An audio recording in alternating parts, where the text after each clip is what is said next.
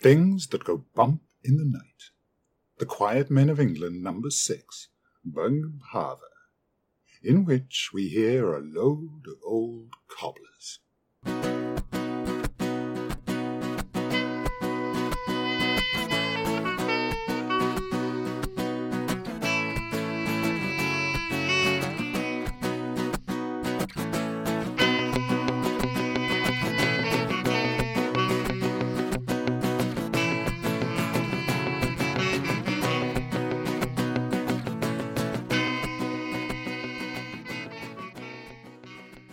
Far away from our implausible little village diadem, in the clustered and fly-blown streets of our capital city, among the stuccoed porticos and dank freemasonry, stands an edifice as imposing in bulk as it is ugly on the eye.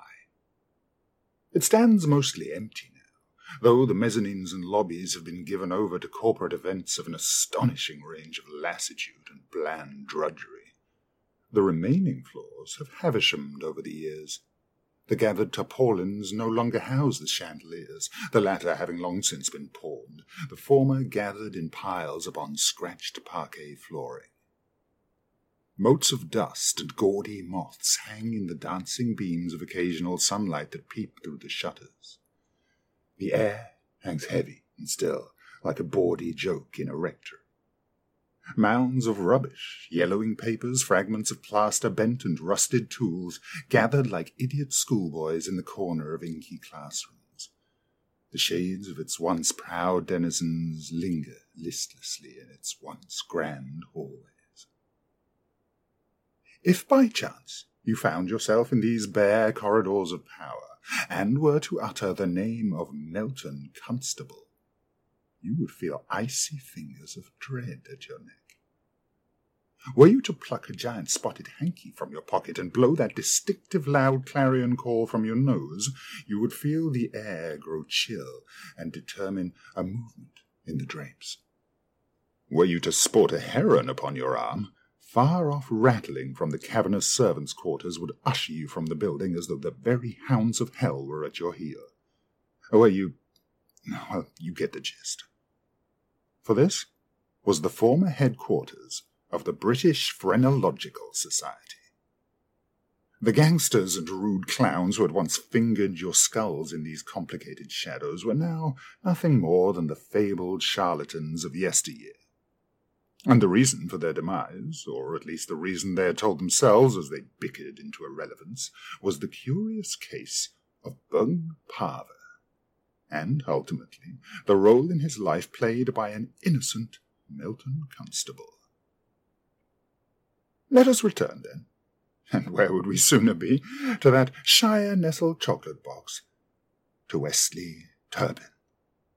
And let me speak finally, ultimately, heretically, of Bung Parva.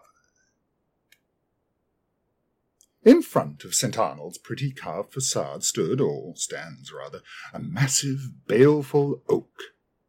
A rumour has it that it is over a thousand years old, but rumour only knows half the story.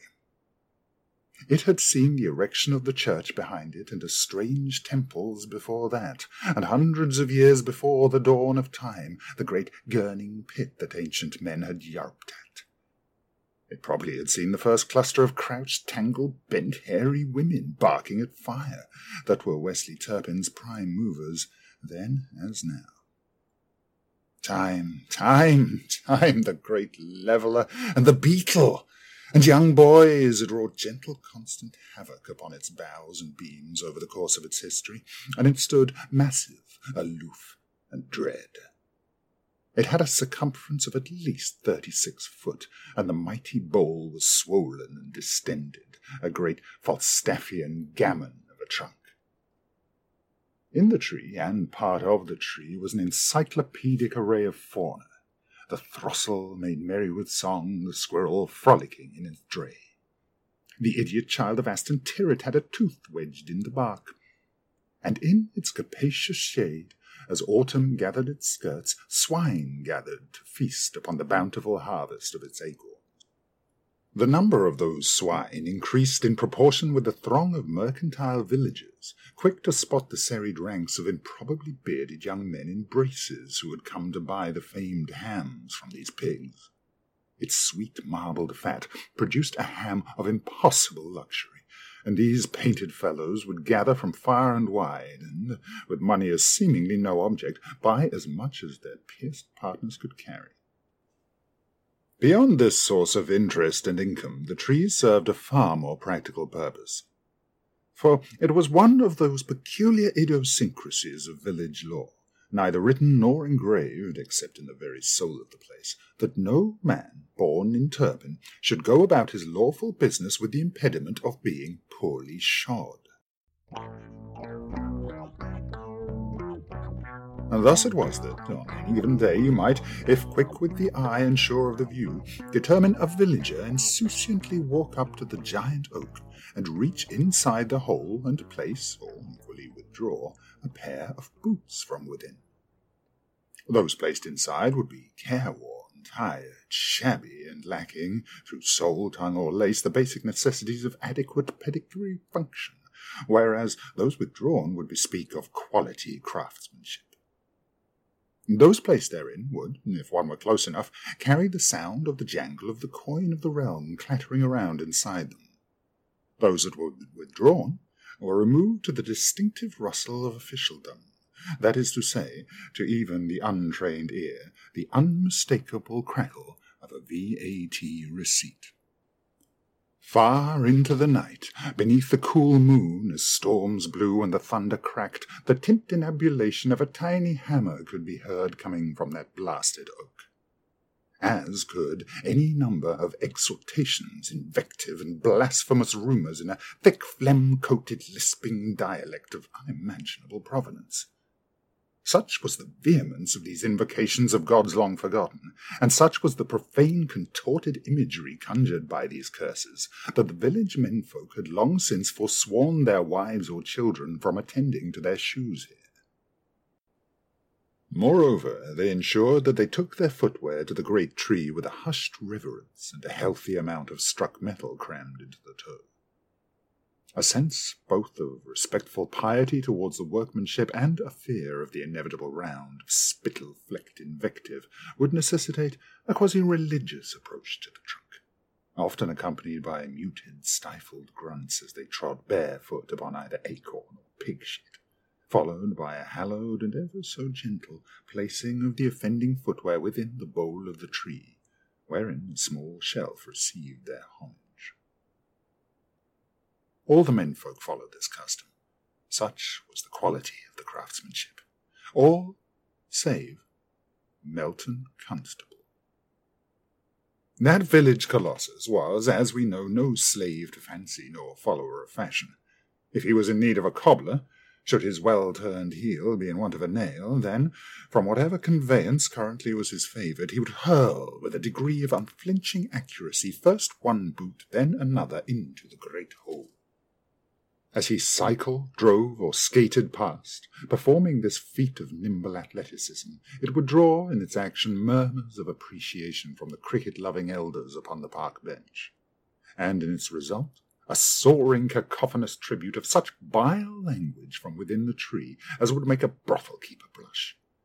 It sent to the heavens every rook from the topmost boughs of not only this oak, but every tree from the surrounding county. It is worth remarking, of course, that the boots were turned out within a week, impeccably restored to their original lustre and purpose. Now, all this had become, as you can well imagine, part of the quotidian warp and weft of daily village life. Wives and children carrying their tattered shoes on public transport to Big Town, whilst men gingered up to a tree and retrieved their well shod shoes, with an occasional vile yell from within breaking the tranquil air for many a year. Then, one day, the casual serenity of the waiting room in the local surgery was rudely violated by a small, impossibly pale, lumpen figure perched upon one of the basket-work chairs, writhing in unmistakable agonies. Only once Dr. Beeching, spelled inevitably Beauchamp, Only once Dr. Beeching had stopped up his ears with cotton wool from the constant stream of coarse insults, drawn improbably deeply from the ready jar of ether on hand, and had a chance to lay his hands upon the man's febrile form, did he deduce that this racked and bilious specimen was one Bung Parver, cobbler of the parish and hero of this tale. From what he could determine, among the stream of curses and perorations against his kith and kin, Dr. Beeching concluded that the wretch had developed a severe and agonizing case of tinnitus from the endless hammering and yelling into the void in a confined space. With barely a moment's hesitation, Dr. Beeching, being a man of as rare compassion as he was of healing, referred Bung Parver to an audiologist of renown. The good doctor's infallible curative habits were not for nothing derived from the speedy handing over to men better qualified than he matters medical. Thus it was that one winter's day Bung Parver pitched up in the capital, his ears tightly wound with bandages and groaning dark threats to buses, turned up at the address he had been given for the Royal Audiological Society. Alas, though, his many years of squinting at men's souls had done little for his ability to determine letters, and he briskly scuttled into the door of the British Phrenological Society. Dear listener, you can only imagine the convulsions into which his presence sent the members therein. His head having recently and regularly taken the full impact of Melton Constable's size 11s upon it, was ruched, crenellated, and dented in all sorts of places. His attempts at dialogue, interlaced as they were with such lewd and colourful insults, served only to excite the members. It gave sufficient cause for the society to have its most learned pontificate in the most pompous of ways. Pronouncements were made, papers written, papers in which it was determined in the most absolute and scientific of terms that the glaring deficiencies and brute force of language were entirely, unequivocally, and without the merest shadow of doubt, the result of and determined solely by the location of particular lumps upon poor Parver's dough. Needless to say, when the truth, as is its wont, came out, and the source of Bung Parva's tessellated infrastructure traced back to the unerring accuracy of Melton Constable's aim, the society was deemed to be a den of iniquity. They were labelled as charlatans, and as full of knavery as a parliament. They were ruined. Creditors were notified, and their once fabled halls were finally locked for good within the year. Bugparver took to wearing a muffler about his ears and chewing on a perfumed cachou. And Melton Constable would, when he remembered, dismount from his conveyance and place with a degree of quiet solemnity his flapping boots within the tree. Nature will find a way, and Wesley Turpin, as ever, was a mere symbol in its never-ending symphony. Thank you.